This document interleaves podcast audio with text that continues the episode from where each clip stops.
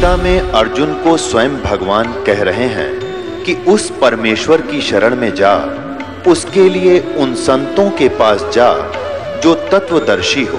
इसी प्रकार हज़रत मोहम्मद को उनका अल्लाह कह रहा है कि कोई और पूर्ण परमात्मा है। उसको पाने के लिए उन तत्वदर्शी संत की तलाश कर, वो प्रभु कौन है? ये जानने के लिए कृपया अवश्य सुनिए जगत गुरु तत्वदर्शी संत रामपाल जी महाराज के अमृत वचन। अब ये काल भगवान हमारे को यहाँ जब हम मनुष्य शरीर में आ जाते हैं तो हमारे ऊपर ज़्यादा सतर्कता बरत, बरतता है। हमारे अंदर इतने विकार पैदा कर दिए फिर इतनी हमारे को यहाँ सुविधाएँ की चाह बना दी। एक कोठी बन जाए नहीं सबर होता, नहीं संतुष्टि होती, दूसरी ओर बनाता हूँ। दूसरी भी बन जाती है। एक शहर में बहुत अच्छा प्लाट मिलता है। इतने लाख रुपए का, पचास लाख रुपए का, कुछ दिनों में एक करोड़ का हो जाएगा, वो ले लेता है। इसको यहीं के जोड़ तोड़ में अपना जीवन बर्बाद करवा के फिर कहता अब तू गदा बन, चल। चौरासी लाख योनियों में उसको लो में डाल देता है। फिर वो निश्चिंत हो जाता। जो प्राणी चौरासी लाख योनियों के चक्कर में पड़ गया, इतने पाप इकट्ठे करवा देता है कि चौरासी लाख योनियाँ भोग कर इसको कभी फिर मनुष्य शरीर मिलेगा।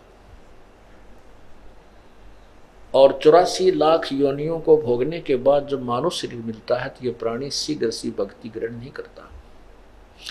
एक भक्त ने प्रश्न किया कि भगवान ने यू शराब क्यों दे दिया इसको? भगवान तो जानी जान थे कबीर परमात्मा तो सर्वज्ञ हैं, सर्वशक्तिमान हैं, वो तो जानते थे कि इसको ये साफ़ क्यों दे दिया कि वे तो एक लाख मानव शरीरदारी जीव खाएगा, सवा लाख उत्पन्न करेगा। ये श्राप ना देते। प्रथम तो परमात्मा की लीला को हम नहीं समझ सकते क्योंकि हमारी बुद्धि एक जीव की है। और जीव जितनी सोच सकता हमारी सोच उतनी, इतने प्रश्न उत्तर हम कर सकते हैं। अगर ये यदि परमात्मा इसको ये सजा न, ये नहीं देता ये साफ़ समझो चाहे इसके किए हुए कर्म का ये फल समझो ये नहीं देता तो ये मनुष्य शरीर देता ही नहीं। और मनुष्य शरीर के बिना परमात्मा नहीं मिल सकता हम भक्ति नहीं कर सकते। उस परमात्मा ने ये रहम किया हमारे ऊपर कि ये मनुष्य शरीर देना इसकी मजबूरी बन गई। और मनुष्य शरीर में परमात्मा आकर के हमें सद्बुद्धि दे करके तत्व ज्ञान समझा करके भक्ति करा करके वापस ले जा सकता है।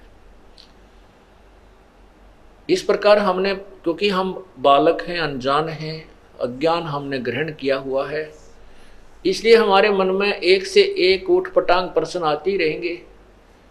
लेकिन कुछ एक प्रश्नों के हल हो जाने के बाद हमें समझ लेना चाहिए, बुद्धिमान को संकेत ही काफ़ी होता है कि हम, हमारी सोच बिल्कुल गलत है। और जो संत जी कह रहे हैं, ये प्रमाणित हैं, ये बातें सारी ये सच्ची समझ लेना। क्योंकि समझदार को यही अपने इस शंका रूपी राक्षस को नष्ट करने का ये भी एक फार्मूला अपनाना चाहिए कि आज तक हमें कितना ज्ञान था और हम किन बातों को सत्य मान रहे थे, किन भगवानों को भगवान माने बैठे थे, सारी गलत पाई हमारी। तो आज जो संत जी जो बात बता रहे हैं, जो ज्ञान दे रहे हैं, वो परमात्मा का दिया हुआ है। हमारी बुद्धि बेशक से स्वीकार नहीं कर पा रही तो भी ये सत्य पावेगी। इस प्रकार भी अपनी शंकाओं को समाप्त कर देना चाहिए और भक्ति पर लग जाना चाहिए। क्या कहते हैं?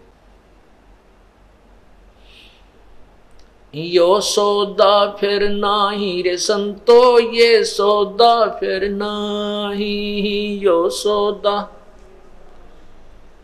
यो सौदा फिर नाही, यो सौदा फिर लोहे जैसा ताव जात है, लोहे जैसा ताव जात है, काया दे सराई रे संतो। यो सौदा फिर नाही, यो सौदा फिर नाही रे संतो। यो सौदा फिर नाही। तीन लोक और भवन चतुर्दश, तीन लोक और भवन चतुर्दश, सब जग सौदे आई रे संतो। यो सौदा फिर नाही, यो सौदा फिर नाही रे संतो। दूने तीने किए चौगने, दुगने तिगने, किए चौगने, किन्हों मूल गवाई रे संतो, यो सौदा फिर नाही, यो सौदा। उस दरगाह में मार पड़ेगी, उस दरगाह में मार पड़ेगी, यम पकड़ेंगे बाहिर संतो, यो सौदा फिर नाही, यो सौदा।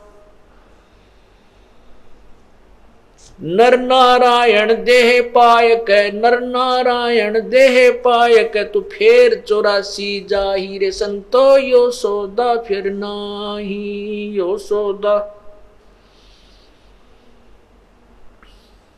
जा सतगुरु की मैं बलिहारी, जा सतगुरु की मैं बलिहारी, जो जामन मरण मिटाई रे संतो, यो सौदा फिर नाही, यो सौदा। जा दिन की मोहे डरनी लागे, जा दिन की मोहे डरनी लागे। लज्जा रेक नाही रे संतो, यो सौदा फिर नाही, यो सौदा फिर नाही रे संतो। कुल परिवार तेरा सकल कबीला कुल परिवार तेरा सकल कबीला मसलत एक ठराई रे संतो, यो सौदा फिर नाही, यो सौदा फिर सौदा फिर नाही बाँध पिंजरी आगे धर लिया बाँध पिंजरी आगे धर लिया फिर मरघट को ले जाई रे संतो यो सौदा फिर नाही यो सौदा फिर नाही रे संतो अग्नि लगा दिया जद लंबा अग्नि लगा दिया जद लंबा फूक दिया उस ठाई रे संतो यो सौदा फिर नाही यो सौदा वेद बाँध फिर पंडित आए वेद बाँध फिर गुरुजी आए, पीछे गरुड़ पढ़ाई रे संतो यो सौदा फिर नाही, यो सौदा। नरसेती तू पशुआ की जय नरसेती तू पशुआ की जय, गद्दा बैल बनाई रे संतो यो सौदा फिर नाही, यो सौदा। ये छप्पन भोग कहाँ मन बोरे? छप्पन भोग कहाँ मन बोरे? कित कुरडी चरणे जाई रे संतो? यो सौदा फिर नाही, यो सौदा। प्रेत शिला पे जा विराजे प्रेत शिला पे जा विराजे पितरों पिंड भराई रे संतो? यो सौदा फिर नाही, यो सौदा। बोहर श्राद्ध खान को आए बोहर श्राद्ध खान को आए काग बहे कलमाई रे संतो यो सौदा फिर नहीं यो सौदा भाई जय सतगुरु की संगत कर दे जय सतगुरु की संगत करते तेरे सकल कर्म कट जाई रे संतो यो सौदा फिर नहीं यो सौदा अमरपुरी पर आसन होते, अमरपुरी में आसन होते, जहाँ धूप न छाई रे संतो, यो सौदा फिर नाही, यो सौदा फिर। सुरत नृत मन पवन पियाना, सुरत नृत मन पवन पियाना, शब्द शब्द समाई रे संतो, यो सौदा फिर नाही, यो सौदा फिर। गरीबदास गलतान महल में गरीबदास गलतान महल में मिले कबीर गुसाई रे संतो यो सौदा फिर नाही यो सौदा गरीबदास गलतान महल में गरीबदास गलतान महल में वो मिले कबीर गुसाई रे संतो यो सौदा फिर नाही यो सौदा सत साहिब पुण्यात्मा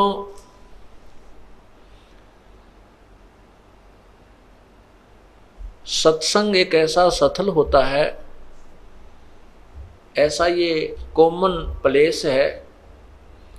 इसमें प्रथम कक्षा से लेकर के और अंतिम क्लास तक के पढ़ाई यही सामूहिक रूप से पढ़ाई जाती है। और इसमें पहली क्लास यानी प्रथम बार जो बच्चे आए हैं परमात्मा की, जो पुण्यात्मा आई है, उनको भी ज्ञान देना है, इस मार्ग पर को समझाना है। उनके लिए ये प्रथम ज्ञान जो है, इस शब्द के अंदर जो प्रथम क्लास में आते हैं, उनको ज्ञान है। और साथ में जो चाहे अंतिम कक्षा में भी पढ़ रहे हैं, उनके लिए भी ये एक विशेष प्रेरणात्मक है। क्योंकि जैसे हम प्रतिदिन वस्त्र पहनते हैं और चाहे हम बेशक कहीं धूल मिट्टी का कार्य भी नहीं करते हैं तो भी हमारे वस्त्र कुछ ना कुछ मैले शाम तक हो जाते हैं। पसीने से होते हैं या किसी और थोड़ी बहुत मिट्टी अवश्य लगती है। तो उसको हम प्रतिदिन, नहीं तो दूसरे तीसरे दिन तो अवश्य ही साफ़ करना पड़ता है। इसी प्रकार हमारे अंतकरण के अंदर संसारिक व्यवहारिक बातों का कुछ मैल जमता रहता है। उनको साफ़ करने के लिए सत्संग रूपी सरोवर में और इस ज्ञान रूपी जो सिमरन रूपी जो साबुन इसमें लगता है, इन दोनों के योग से ये मैल आत्मा का अंतकरण का प्रतिदिन होने वाला भी साफ़ करना पड़ता है। तो इसलिए ये जो ज्ञान है, ये शब्द आपको सुनाया गया है, इसको अब विस्तृत ढंग से आपके सामने इसका सॉल्यूशन करते हैं, समझाते हैं। ये सौदा फिर ना ही संतो यो सौदा फिर ना ही कहते हैं, आगे गए ना बावड़े आगे गए न बावड़े। बावड़े माने वापस नहीं आए इस घर में, जिसमें आप, आपके माता पिता या छोटा भाई बहन कोई भी किसी कारण से पति, पत्नी की मृत्यु हो जाती है, वो लौट कर आपसे नहीं मिलते इस इस घर में, इस इस जीवन में। और जो शेष बच्चे हैं वो भी चले जाएँगे। आगे गए न बावड़े, रहते भी सब जाही, और बिन साहेब की बंदगी की तो ठोर ठिकाना नहीं।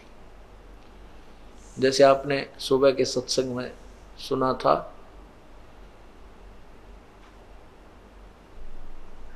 पतझड़ आवत देख कर पतझड़ आवत देख कर बन रो व मन माही, वो ऊँची टणी पात थे, अब पीले हो हो जाही। यानी बसंत ऋतु जब आती है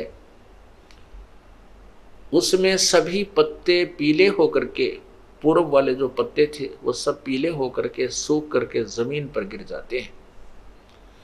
और नई कोपलें तुरंत फूट आती हैं। तुरंत ही हफ़्ते के अंदर ही उनमें इतनी बड़ी बड़ी इतनी पत्तियाँ होकर के वृक्ष हरा भरा हो जाता दस दिन के अंदर, पंद्रह दिन। और पहले वाले पत्ते सभी टूट टूट कर नीचे गिर जाते हैं। कोई तो गंदे नाले में पड़ा है, कोई पशुओं के नीचे, पैरों के नीचे कुचला जा रहा है, कोई कहीं उड़ रहा आंधी में, कोई इधर गिर रहा है, कोई इधर गिर तो ऐसे एक परिवार को समझाने के लिए वन वृक्ष और पत्ते का एक उदाहरण दिया प्रभु ने। कहते हैं, पात झड़नता यूँ कहे, सुन भई तरवर राय अब के बिछड़े ना मिले ना जन, कहा गिरांगे जाए? जैसे घर का सदस्य मृत्यु को प्राप्त हो रहा है, अंतिम श्वास गिन रहा है, और वो कहता है, भगवान ने पता नहीं कहाँ जन्म होगा, कहाँ जाऊँगा, कहाँ ठिकाना होगा मेरा? ऐसे उदाहरण देते हैं कि पत्ता गिरता हुआ वृक्ष से कहता है कि, सुन भाई तरवर राय अब के बिछड़े नहीं मिले, ना जाने कहाँ गिरोगे जाए। तो उस पत्ते को सांत्वना देने के लिए पेड़ बोलता है। अर्थात जैसे कोई सदस्य शरीर छोड़ने को, कि सतिथि में आ चुका है, मृत्यु निकट आ गई है, वो दुखी होता है, क्या होगा, मरूँगा। तो दूसरे समझदार, बुद्धिमान व्यक्ति कहते हैं, भाई यहाँ तो सभी ने मरना है। आप आप आज मर रहे हो, हमारा कल को नंबर है यहाँ तो कोई रहना ही नहीं है। तो उसको सांत्वना मिलती है और वो शरीर अपना आसानी से छोड़ देता है। तो यहाँ तरवर, उस वृक्ष, वो वृक्ष कहता है, तरवर कहता पात से सुनो पात एक बात या की याहे रीति है, एक आवे, एक जात। इस काल के लोक में जन्म और मृत्यु तो हार्ड एंड फास्ट रूल है, या तो ये होगा ही होगा। यहाँ की ये रीत है, ये रूल है, नियम है, एक आ रहा है, एक जा रहा है, एक मृत्यु हो रही है, एक जन्म ले रहा है।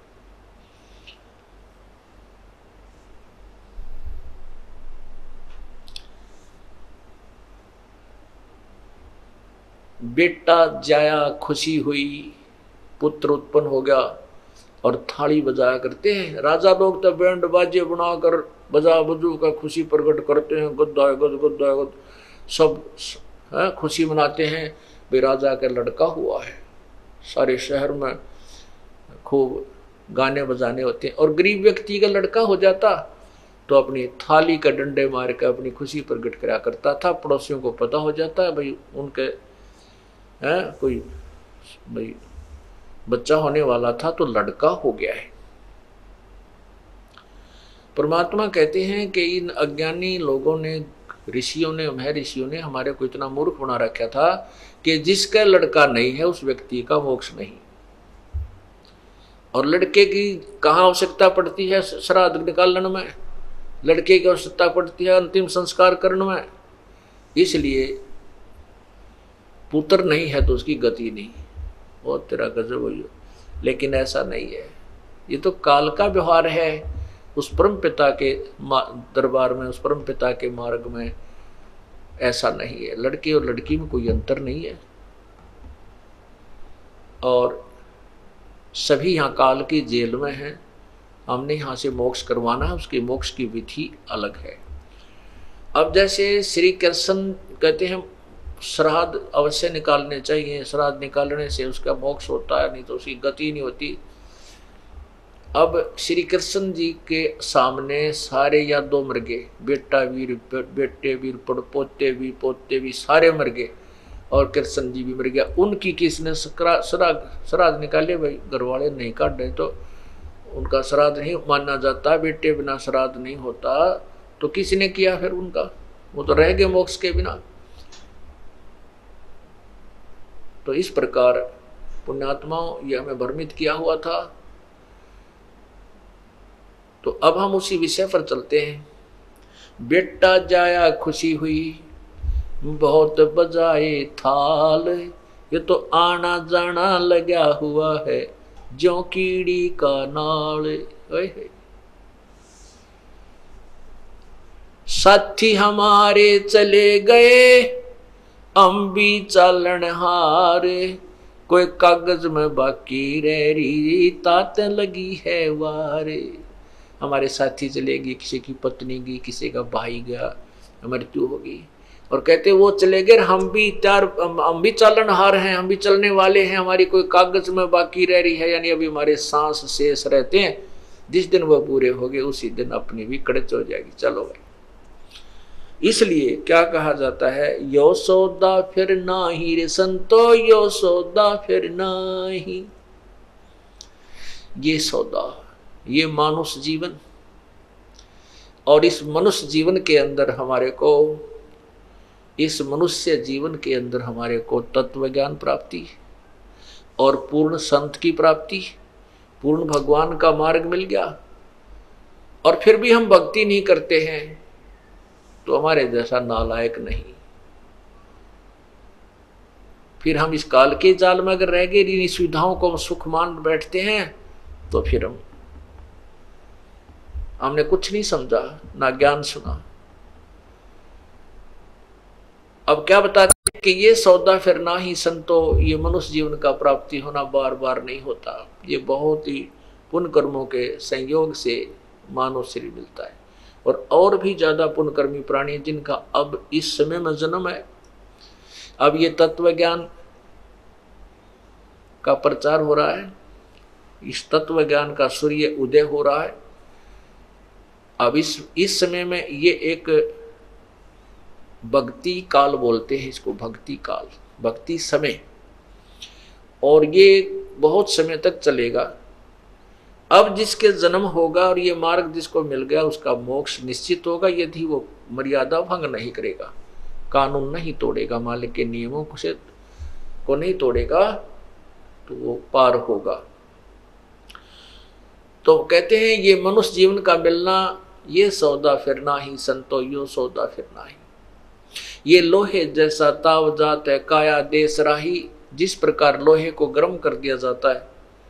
लोहे को खूब गर्म करके उसको बाहर निकालता था कारीगर, और उसके ऊपर फिर तुरंत उसके ऊपर हथौड़े से, घन से चोट मारता था, और उसका जो भी कोई पलटा चमटा बनाना होता, उसका बना लिया करता था। और यदि वो थोड़ा सा भी ठंडा हो जाए वो लोहा तो उस पे पूरे गणने से कूट लो, वो वो वस्तु नहीं बन सकती जिसके लिए वो गर्म किया गया था। और ठंडा हो जाने के बाद उस पर कितना प्रयत्न करो, वो वस्तु नहीं बन सकती जिसके लिए वो सारा व्यवस्था जोड़ी गई थी। थोड़े से भी ताव में कमी आ जाने से वो वस्तु नहीं बन पाती। ये मनुष्य शरीर जब तक आपके पास है, ये लोहा गर्म है। और इसके ऊपर ये राम नाम की चोट लग तो इससे मोक्ष प्राप्ति हो जाएगी, अन्यथा ये व्यर्थ है। फिर तो बांगा टेढ़ा बन जाएगा, कुत्ते गधे सुअर का मुँह मुँह लगेगा बूंडा टेढ़ा बुरा तो हम फिर बांगे टेढ़े हो जाएँगे। फिर क्या बताते हैं? तीन लोक और भवन चतुर्दश सब जग सौदय आही। यहाँ पर जैसे कोई साधना अच्छी करके गया वो स्वर्ग पहुँच गया महास्वर्ग चला गया, ब्रह्मलोक में, और वहाँ अपने पुनों को खा रहा है। वहाँ पुण्य समाप्त हो जाएँगे, फिर वापस आएगा। ये सभी सौदा करके, सभी सौदा कर रहे हैं। तीन लोक और भवन चतुर्थ शब्द सौदे आही, और दुगने तिगने किए चौगने किन्हू मूल गवाही। जिन पुण्यात्माओं को पूर्ण संत मिल गए उन संतों के बताए मार्गदर्शन के अनुसार वो अपने क्रियाओं को करते हैं, दान करते हैं, सेवा करते हैं, सत्संग सुनते हैं, भगवान की भक्ति करते हैं। तो वो अपने इस श्वास रूपी पूंजी से, मनुष्य रूपी धन से, को दुगने, तिगने और चौगने कर रहे हैं। और जो इसी जैसे एक सेठ ने, एक सेठ पैसे लेकर के एक लाख रुपया दूसरे कहीं चला जाता है दूसरे शहर में, वहाँ किराए पर कोई मकान ले लेता है, किसी धर्मशाला में कमरा वगैरह लेता है। और वहाँ एक दूसरा जो है, वो भी वहाँ गया हुआ है, वो भी अपना बिज़नेस करने गया है, सौदा करने गया है, दूसरा भी सौदा करने गया है, दोनों ने वहाँ कमरे लिए हैं। एक तो अपना बिज़नेस व्यापार करके और पैसा बढ़ा रहा है और एक दूसरा उसी जो धन लेकर गया था एक लाख रुपया उसी में तो किराया दे रहा है। उसी में से सामने गुट्टी ला कर सो जाता है।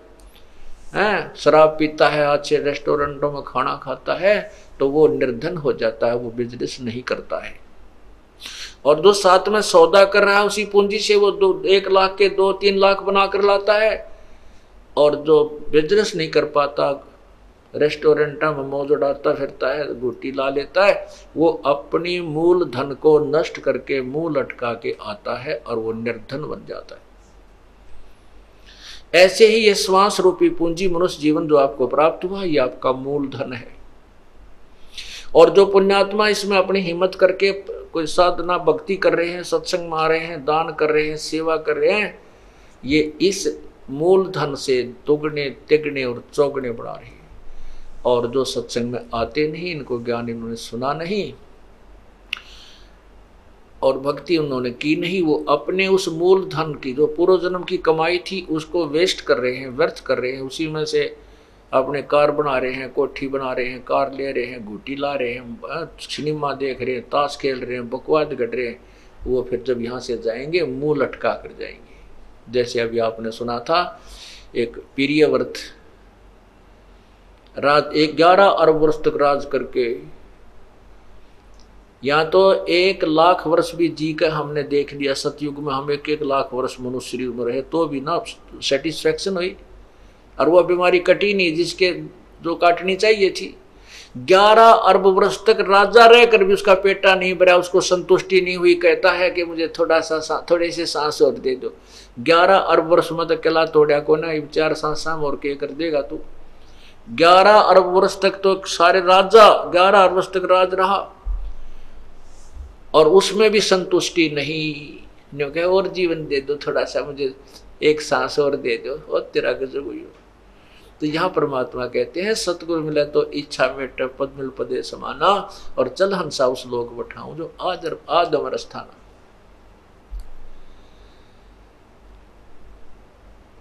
तीन लोक और भवन चतुर्दश सब जग सौदय आही, दुगने, तगने, किए, चौगने किन हो मूल, गवाही। फिर क्या बताते हैं?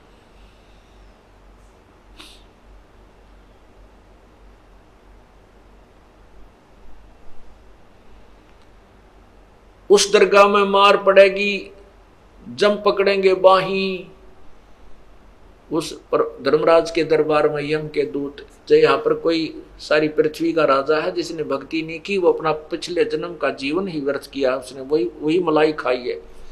और वहाँ ले जा करके बाजू पकड़ कर ले जाते हैं और वहाँ खड़ा कर देते हैं धर्मराज के सामने। उस दरगाह में मार पड़ेगी, जम पकड़ेंगे बाही और वह दिन की डरनी लागे, लज्जा रह कनाई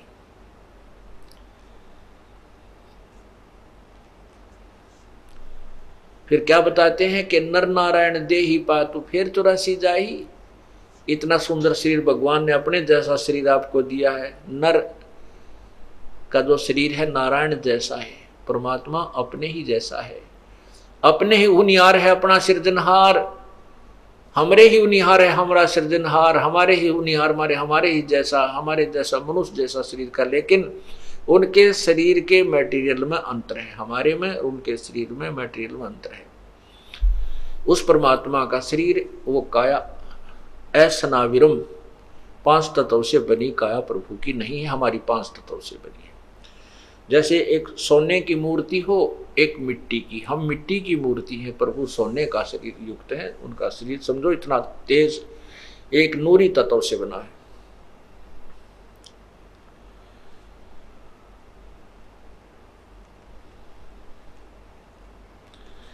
फिर क्या बताते हैं कि कुल परिवार तेरा सकल कबीला मसलत एक ठराही कि नर नारायण दे ही पातों फेर चुरासी जाही। इतना सुंदर शरीर भगवान ने दिया, इसमें कितनी सुविधाएँ दी आपको, और कितनी समझ दी, और फिर ऊपर से मेरे जैसा दास भेज के आपको ज्ञान दिया, और फिर चौरासी लाख यूनियों में जाने की तैयारी कर रहा है नादान।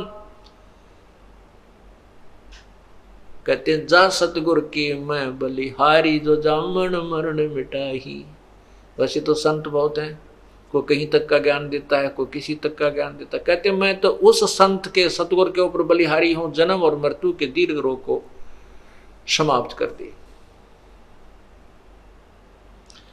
जब मृत्यु हो जाती है घर वाले तो हाहाक डगरा डगरा कर रो रहे होते हैं, टक्कर मार रहे हैं।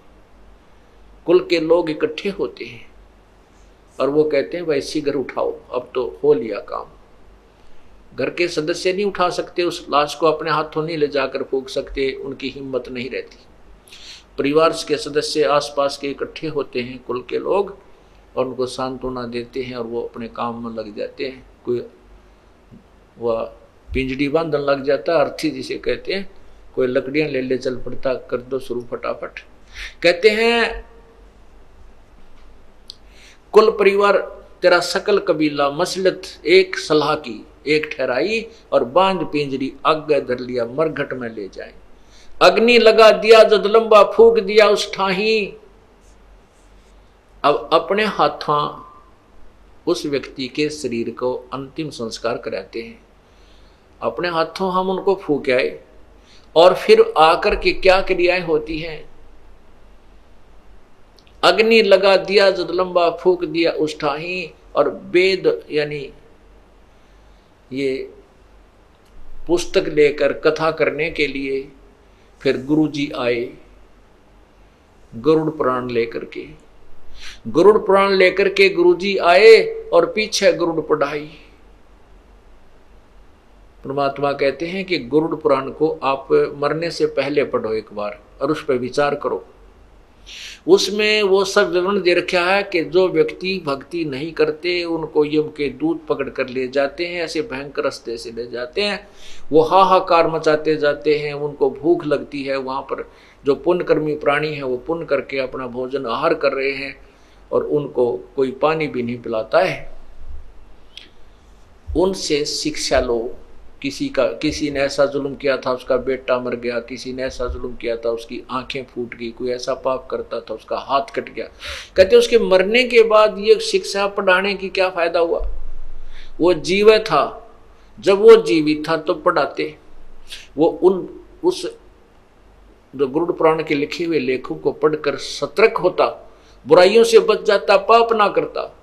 अब वो मर चुका है, उसकी तो जो भी आगे योनि मिलनी है, मनुष्य बनना है, पशु बनना है, पक्षी बनना वो तो तैयारी हो चुकी। और अब गुरुड़ पुराण पढ़ाते हैं उसकी शांति के लिए। परमात्मा फिर क्या कहते हैं? वेद बाँध फिर पंडित आए, वो गुरुड़ पुराण लेकर के फिर पंडित आए, पीछे गुरुड़ पढ़ाई। नरसेती तो पशुआ की जय गद्दा बैल बनाई। ये छप्पन भोग कहा मन भोरे की तकुरडी चढ़ने जाई। आज मनुष्य जीवन में हम कितना सुंदर आहार करते हैं कितना मोहन भोजन करते हैं नाना प्रकार के व्यंजन बनाते हैं। कहीं दही है कि तक पकौड़े हैं कि कहीं खीर है दूध है, है करीम मिल रही है। कई प्रकार की सब्ज़ी, काजू किस्मत सेब, संतरे आए हैं। और एक परमात्मा की भक्ति ना करने से हमें क्या मिलेगा? गद्दा बैल बनाई। अब गधे के जीवन पर विचार करो, पुण्यात्माओं, हम ये सोचते नहीं, हम इतने लापरवाह हो गए। अब मनुष्य शरीर प्राप्त करके हमारे मन में भी नहीं आती, हम पशु पक्षी भी बन जाएँगे। हम ये सोचे अपनी नए मौज बनी रहेगी नए काचे काटांगे। नहीं, ये तो भाई, ये नहीं सदा, ये तो उनको मिलेंगे जो भक्ति कर रहे हैं। या तो पार हो जाएँगे, नहीं तो फिर उन्हीं को मानव शरीर मिलेगा। तो क्या बताना चाहते हैं कि छप्पन भोग कहा मन बोरे फिर कुरडी चढ़ने जाई। एक परमात्मा का नाम इस जीव से ना लेने से। परमात्मा पशु जुनी दे देता है। वो बोल के ये नहीं बता सकता, मुझे भूख लगी है या सिर में दर्द है, पैर में दुख है, या प्यास लगी है, बोल नहीं सकता। परमात्मा कहते हैं, जिव्या तो वाए बली, ज़ोर हरि नाम, नहीं तो काट फेंक दियो यो मुख में भलो ना चाम। कहते हैं, अजीब का तो मुख्य उद्देश्य यही है भगवान की, सतुति करे उसके गुणगान करे, परमात्मा का नाम रटे।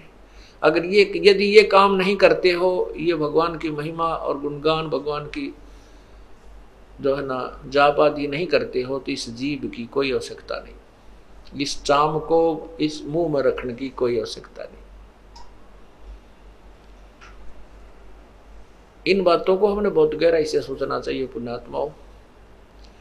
पर तुम तो ये बातें हर हर स्थान पर बार बार ये सुनने को नहीं मिलती है तो मौज कर रखी परमात्मा ने। कि यहाँ पंद्रहवें दिन बाग लगा दिए अपने सत्संग के। और भगवान आत्माएँ रह रह कर आ रही हैं। देख कितना दयालु है ये परमात्मा। अपनी प्यारी आत्माओं को पहले तो सुख देता है, दुखों को दूर करता है, और फिर इनका, इनको रुचि बनाता है कि हो देखिए पैसा मेरा वहाँ बर्बाद होना था। आज भगवान के पुण्य में लग रहा है। ये समय मेरा वहाँ हॉस्पिटल में लगना था या किसी और वहाँ लगना था और आज परमात्मा के चरणों में आ रहा हूँ।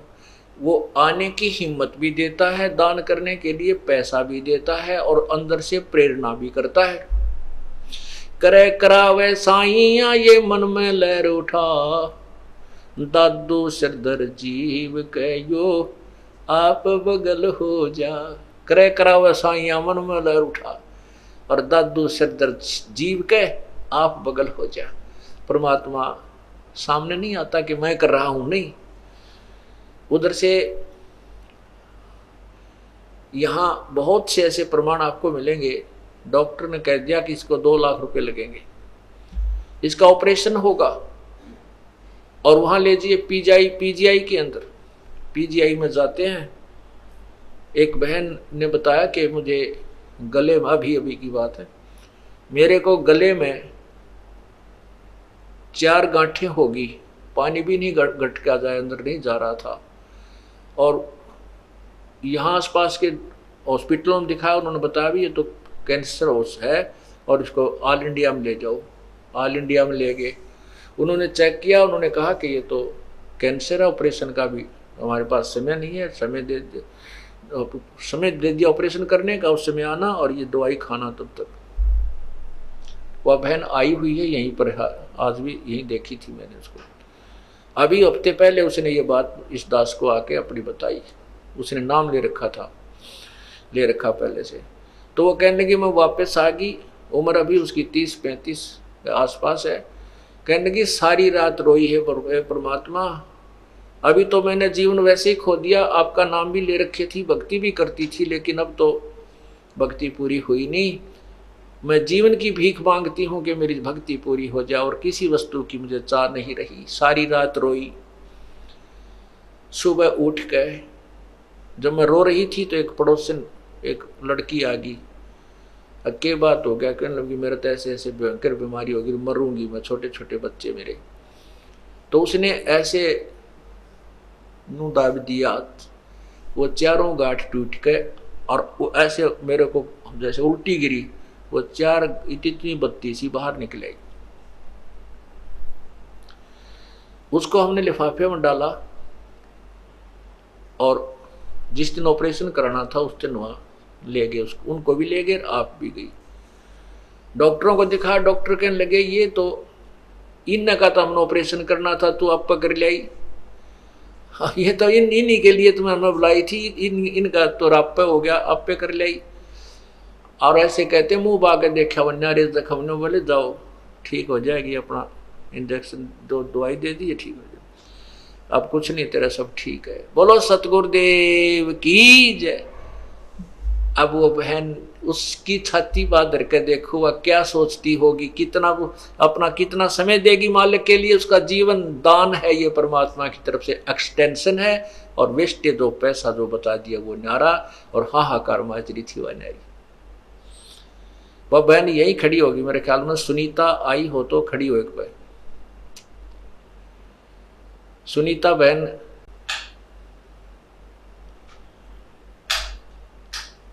वो चली गई होगी फिर।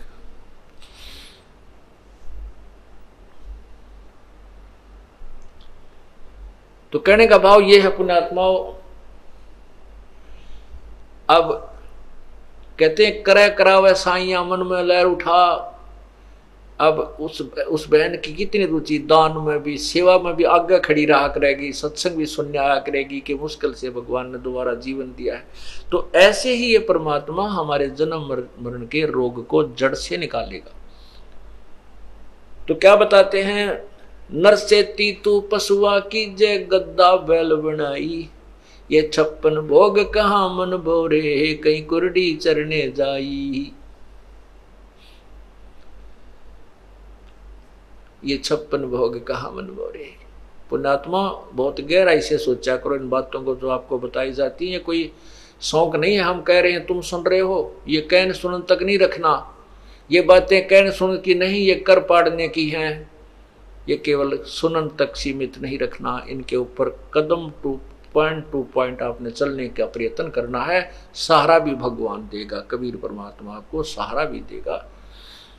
हम उसी के सहारे से इस काल के साथ संघर्ष कर सकते हैं। जीव के बस की जीव की कोई औकात नहीं है। कहते हैं, ब्रह्मा का आसन खिसा जब सुनी काल की गाज, यो काल जब धाड़ता है, गरजता है, ब्रह्मा जैसे, ब्रह्मा, विष्णु, महेश जैसे के जो है ना, उसके आसन भी थर्राने लग जाते हैं। और अर्जुन जैसा योद्धा देखकर उस काल को काँप रहा था तो बाकी किसकी किसके विषय में कहें कि इस काल से कौन सुरक्षित हो सकता है? ये तो कबीर परमात्मा के सामने इस काल की दाल नहीं गलती। नहीं तो 21 ब्रह्मंड में यो सब के ऊपर प्रभु है, केवल कबीर परमात्मा के सामने ये नतमस्तक हो जाता है। उसकी चर्चा के जहाँ चलते वहाँ आसपास भी नहीं रहता ये।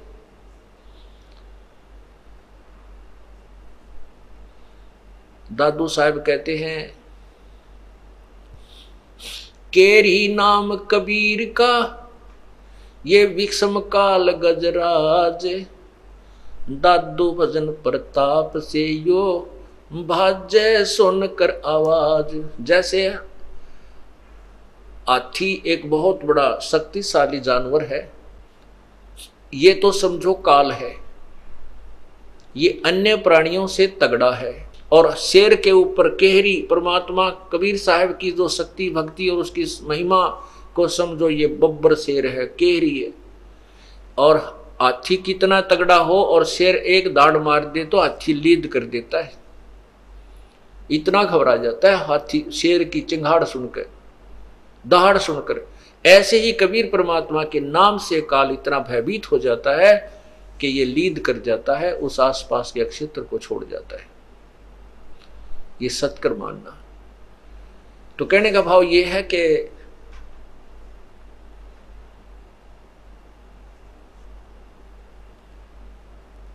नरसेती तो पसवा कीजे, गद्दा बैल बनाई, ये छप्पन बो कहा मन बोरे की तो चरने जाई।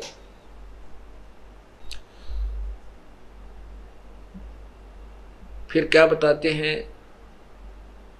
कि हम जो साधना करते थे और जो पूजाएँ किया करते थे, वो हमारी व्यर्थ थी। उन साधनाओं से क्या था? जैसे पिताजी की अस्थि उठाओ माता जी की, भाई की, बहन की, जिसकी भी। उन अस्थियों को ले जा करके गंगा में प्रवाह करवा के वो वहाँ पुरोहित होते हैं, उनसे क्रिया कराओ, तुम्हारे पिताजी का मोक्ष हो जाएगा, गति हो जाएगी।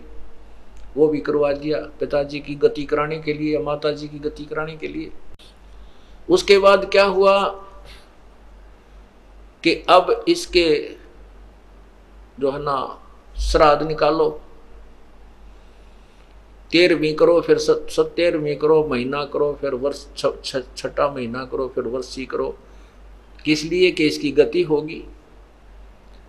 फिर कहते हैं, अब श्राद्ध निकालो। इसकी गति हो जाएगी, श्राद्ध कर, निकालो। परमात्मा कहते हैं अरे गजब यो गति कराने लगे थे, कहाँ से? और कहा जा छोड़ा, क्या कहते हैं? परेत शिला पे जा बिराज पितरों पिंड भराई। बहुर श्राद्ध खान को आए, काग भय कलमाही अब श्राद्ध के दिन आओगे आज सोच लग जाएगा, परसों चौथे। अब देखना, देखिए भगवान किसे बौड़े बना रखे, हमारे कोई नादानों ने। जबकि आपको दिखाया था विष्णु पुराण में कि श्राद्ध में। क्या लिखा है कि पितरा के श्राद्ध करे तो दो, चार, आठ, दो, चार छ ऐसे। कहते दो ब्राह्मण हो, चार हो छः हो, आठ हो। हैं इवन नंबर में। और पितरा के उसके करे भूता के करे प्रेतों के तो एक, तीन, ऐसे छ इस इस पर मतलब पाँच छः ना हो, पाँच सात, जिस तो दो से डिवाइड ना हो। इतनी संख्या के ब्राह्मण जमाने चाहिए। और फिर लास्ट में ये लिख रखा है कि एक योगी अगर एक हज़ार ब्राह्मणों के सामने बैठा दिया जाए तो उन ब्राह्मणों का भी पेड़ा पार कर, यजमान का भी करे। तो फिर पुण्यात्मा, आप जो है, अब योगी हो गए हो। गीता जी में लिखा कि अर्जुन, कि जब दूसरे अध्याय का छियालीसवा श्लोक है कि अर्जुन जब नाना प्रकार के भ्रमित करने वाले, नाना भिन्न भिन्न प्रकार के भ्रमित करने वाले ज्ञानों से, जब तेरी बुद्धि हटकर एक ज्ञान पर रुक जाएगी, तब तो तू योगी होगा। तो ये तत्व ज्ञान सुनने के बाद जो भिन्न भिन्न वर्बित करने वाले ज्ञानों से तेरी बुद्धि हट जाएगी, तब तो तू योगी होगा, तब तो तू भगत सही बनेगा, तब तेरी भक्ति प्रारंभ हो जाएगी। तो यहाँ लिखा है कि कोई योगी एक हज़ार ब्राह्मणों के सामने एक योगी, यानी तत्वदर्शी संत से प्राप्त नाम प्राप्त प्राणी उनको, उनके सामने ला दिया जाए तो उन ब्राह्मणा का भी उद्धार करे, यजमान का क्योंकि वो ज्ञान सुनाएगा। परमात्मा की यथार्थ कथा सुनाएगा, उस सच्चा ज्ञान बताएगा और परम संत के पास ले जाकर पूरे परिवार का भी और उन ब्राह्मणों का भी कल्याण करवाएगा। उनको ज्ञान समझाएगा, उनका बेड़ा पार करवा देगा। तो हम क्यों ना वो काम करें, जो उन जिन जिनसे हम अपने पितरों की मोक्ष चाहते हैं, उनसे वो मोक्ष भी ना होता उनका। अब देखो क्या होता है, क्या बताते हैं? अरे भोली सी दुनिया सतगुरु बिन कैसे सरिया रे भोली सी दुनिया?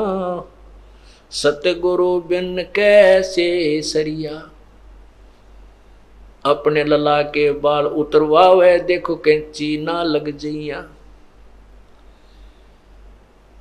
एक बकरी का बच्चा लेके उसका गला कटैया रे भोड़ी सी दुनिया।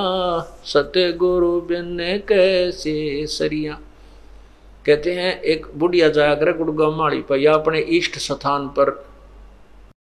जिसकी पूजा है कि लड़के या लड़की के बाल उतरवा काने पहले जो बच्चा जन्म होता है वो सुच्चे बाल भगवान का चढ़ाने।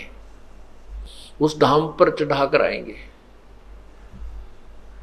और वहाँ जाते हैं, बुढ़िया अपनी पुत्र वधु को साथ ले जाती है और साथ में पोता या पोती होती है।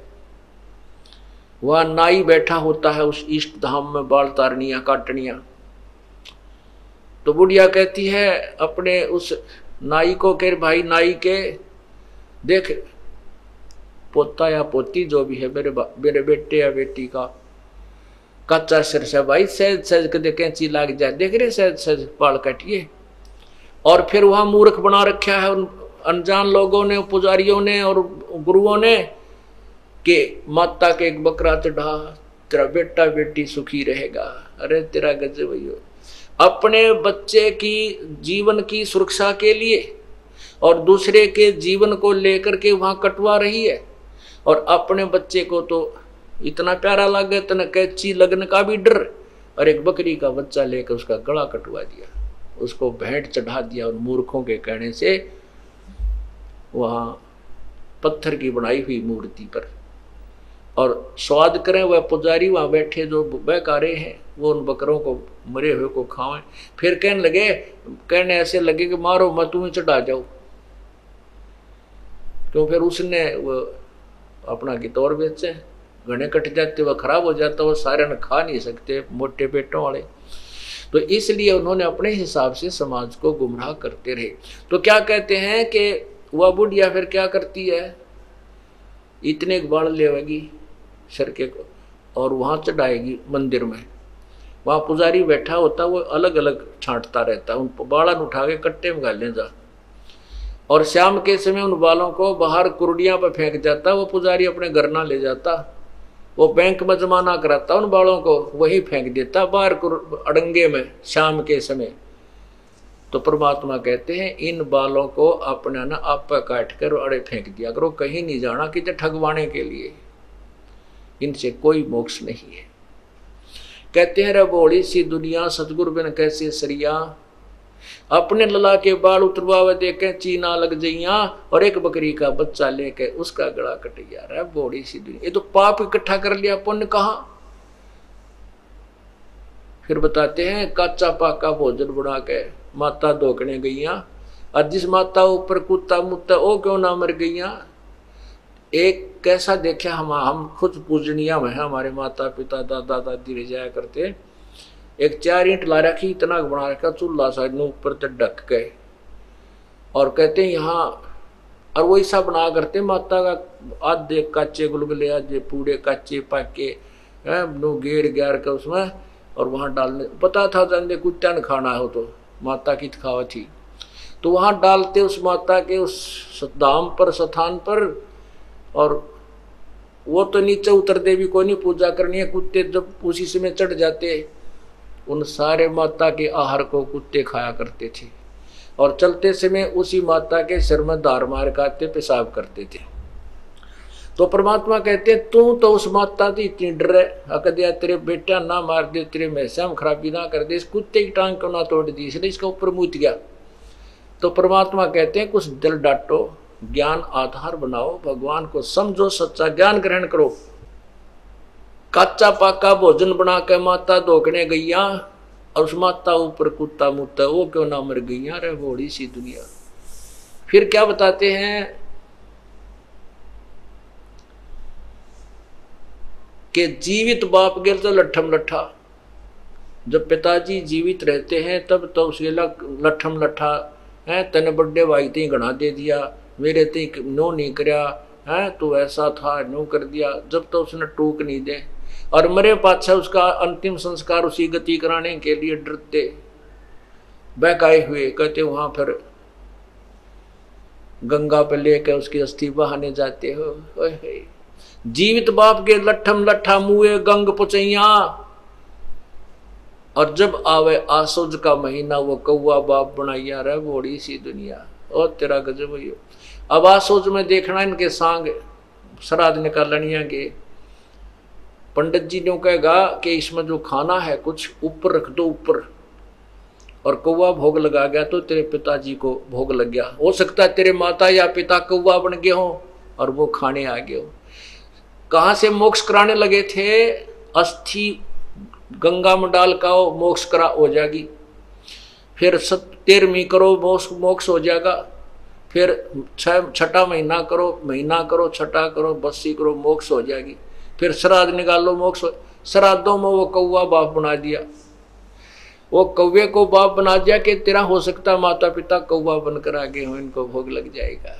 ओए होए। क्या कहते, जय सतगुरु की संगत करते, तेरे सकल कर्म कट जाई। अमरपुरी पर आसन होते, जहाँ धूप ना छाई। यदि सत्य सतगुरु, सच्चे संत की, तत्वदर्शी संत की संगत करते, ये सब झंझट मिट जाते, सब पाप कट जाते, सब कर्म कट जाते, और सतलोक में तुझे ये स्थान मिल जाता, तेरा पूर्ण मोक्ष हो जाता। बोलो सतगुरुदेव की जय। सत आपको एक चमत्कार दिखाते हैं, परमात्मा का, सुनाते हैं। अभी चौथा दिन है एक जो आपने पहले आपको बताया था कि कोल्हापुर के अंदर एक भक्त है हमारे, पूरा परिवार परमात्मा का नाम लिए हुए है। तो उसमें पीछे आपको बताया था कि वो पूरा परिवार उपदेश लिए हुए हमारा। और वो एक सीडी बना रखी है, दास ने सीडी वीडियो सीडी में भर रखा है। नितनेम सुबह का तो वो वीडियो सीडी लगा करके और टीवी में चला करके पूरा परिवार सत्संग सुबह का नितनेम किया करता है। तो वो बता रहे थे कि हम शाम, जब पिछले आठ श्लोक रह जाते हैं, गैबी, ख्याल, विशाल, सतगुरु असल दिगंबर थीर है, भक्ति हेत आन काया धरे आए, अवगत सत कबीर है। तो वो जब शुरू होता, हम खड़े हो जाते हैं। और आदर सत्कार से ये सोचते हैं, कबीर परमात्मा सतलोक से आते हैं, तभी जीवों का कल्याण करते हैं। कहते हैं, हम इतना सुन ही रहे थे, उसी समय इस दास का जो रमे, उसमें टीवी पर जो सीडी में चल रहा था, ये चित्र, चलचित्र, उसके ऊपर कबीर परमात्मा का चेहरा आकर के स्थापित हो गया। इतना। आपको फ़ोटो दिखाया था, अभी दिखाते तो उसमें इस दास के चेहरे पर परमात्मा का चेहरा टीवी में आकर के ऐसे चिपक गया। ये तो कंप्यूटर से भी, जो है ना, मिक्सर से जाकर के बनता है और वहाँ टीवी के अंदर परमात्मा सीडी के अंदर बना दिया। तो कहते हैं, हमारी आँखों में पानी आ रहा है, हम थर थर काँप रहे हैं और 25 मिनट तक, बहुत देर तक रहा और उसके फ़ोटो लिए उन्होंने, परमात्मा को पकड़ा। कैमरे में बंद किया। और फिर कहते, हमने ही उसको ऑफ़ कर दिया, नहीं तो वो मालिक का न्यू का न्यू चेहरा बना रहा। अब इसी प्रकार अभी चौथा दिन है। दस तारीख की बात है। इसी दस तारीख की, सितंबर की। ये ये आपने देखा है, ये ऊपर है दास का सिर। ऐसे ये जो ऊपर बाल दिखाई देते हैं, ये दास का शीश है।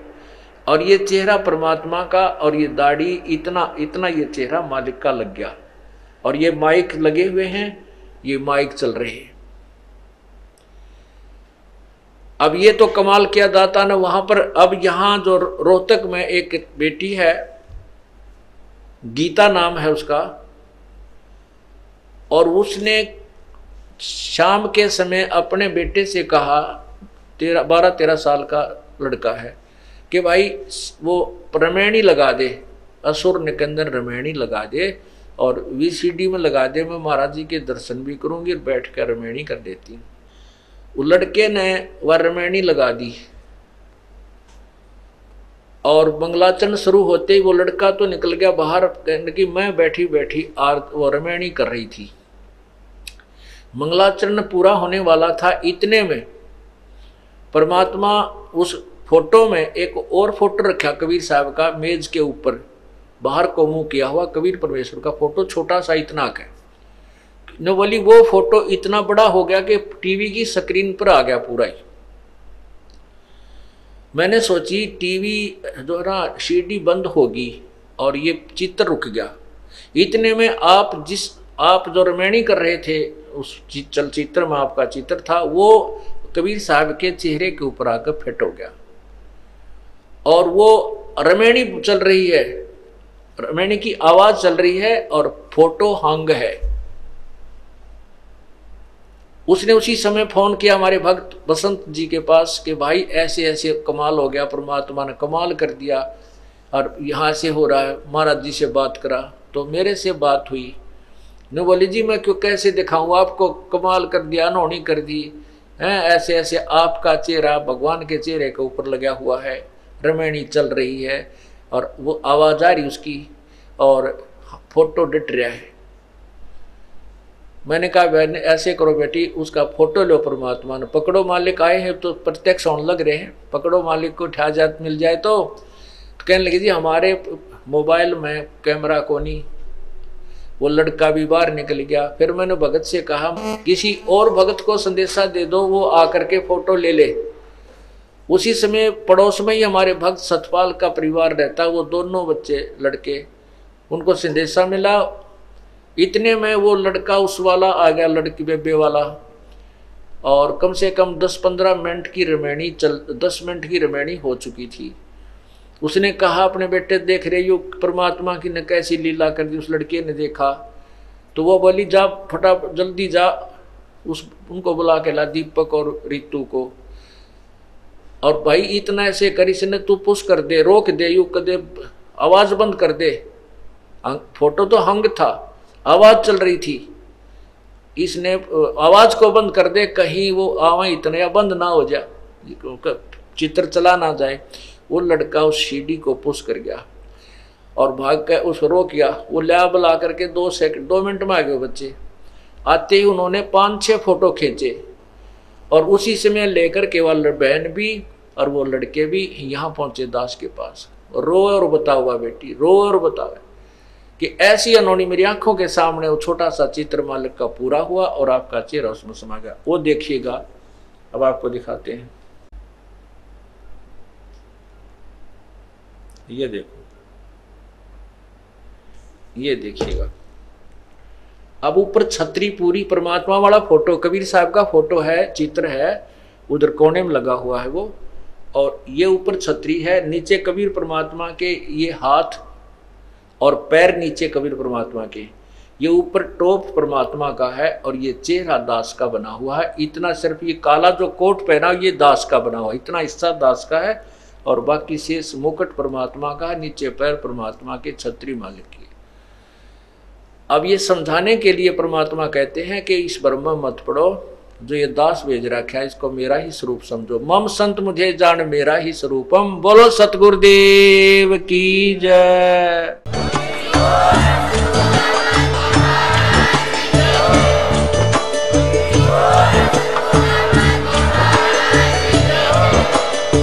सुन रहे थे जगत गुरु तत्वदर्शी संत रामपाल जी महाराज जी के मंगल प्रवचन। अधिक जानकारी के लिए विज़िट कीजिए हमारी वेबसाइट www.jagatgururampalji.org संत रामपाल जी महाराज जी के शुभ आशीर्वाद से पूरे विश्व भर में 500 से भी ज़्यादा नाम दीक्षा केंद्र हैं, जिन पर संत रामपाल जी महाराज जी द्वारा ऑनलाइन निशुल्क नाम दीक्षा दी जा रही है। अपने नजदीकी नाम दीक्षा केंद्र का पता करने के लिए संपर्क करें। Eight two two two eight eight zero five four one.